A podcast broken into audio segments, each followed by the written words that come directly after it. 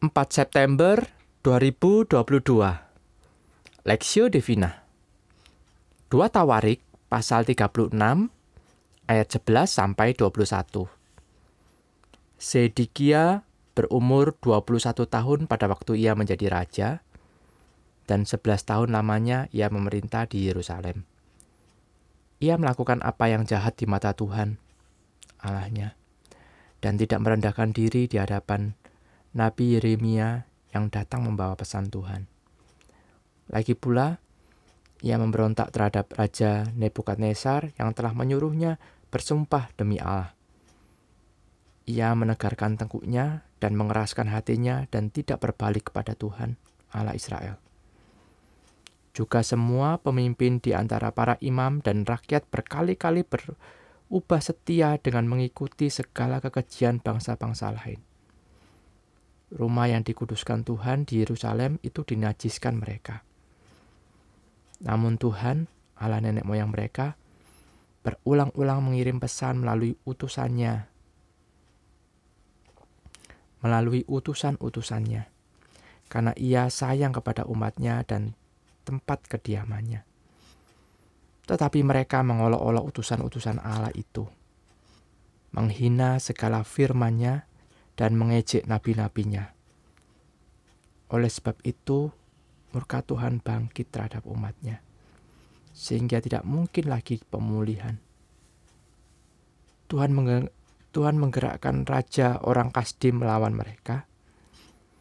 Raja itu membunuh teruna mereka dengan pedang dalam rumah kudus mereka dan tidak menyayangkan teruna atau gadis, orang tua atau ubanan. Semua diserahkan Tuhan ke dalam tangannya. Seluruh perkakas rumah Allah yang besar dan yang kecil, serta harta benda dari rumah Tuhan, harta benda raja dan harta benda para panglimanya, semuanya dibawanya ke Babel.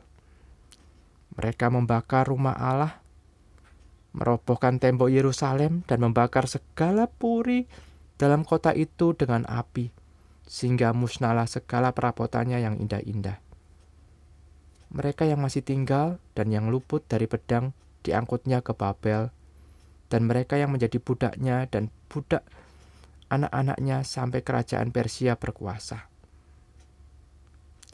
Dengan demikian, genaplah firman Tuhan yang diucapkan Yeremia, sampai tanah itu pulih dari akibat dilalaikannya tahun-tahun sabatnya, karena tanah itu tandus selama menjalani sabat, hingga genaplah 70 tahun.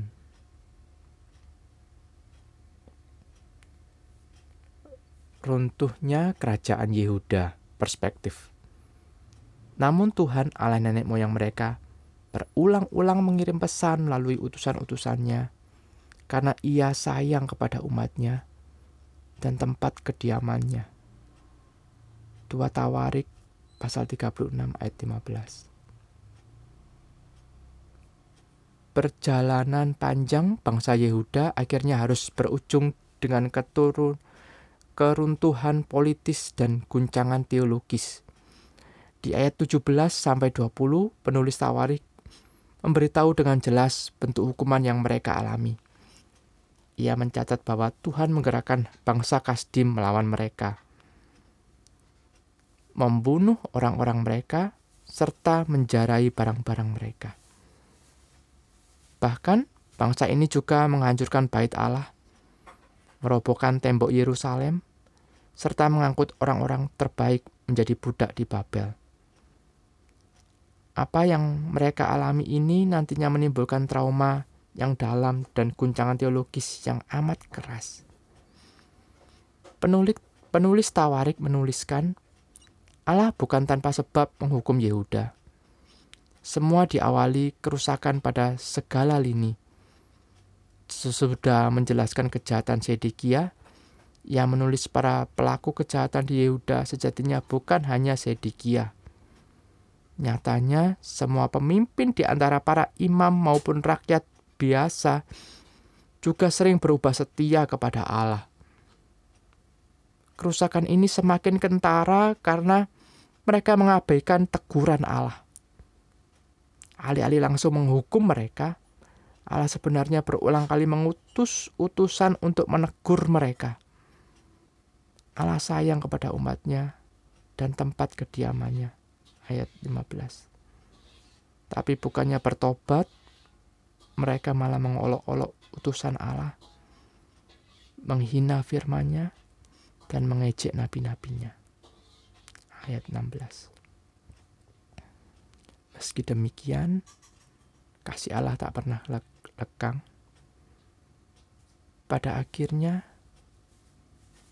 ia akan memberikan pemulihan pada mereka melalui Mesias yang dijanjikannya. Ada satu hal yang menarik untuk kita catat.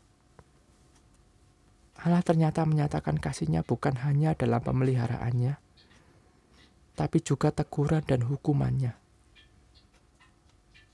Meminjam bahasa penulis Ibrani, teguran dan hukuman Allah adalah bukti bahwa kita dipandangnya sebagai anaknya.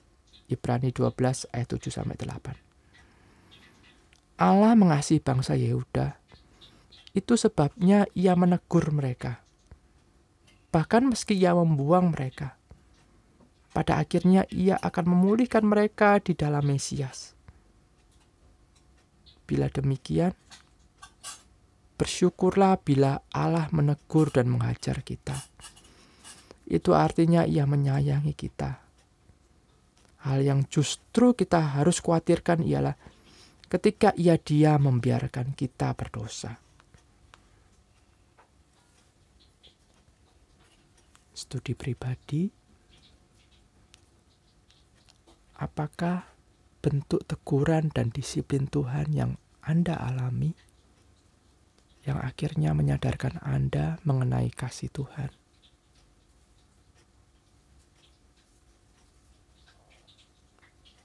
Pokok doa, doakan agar anak-anak Tuhan lebih peka meresponi teguran dan didikan Tuhan, sadar dan berbalik kepada anugerah Tuhan.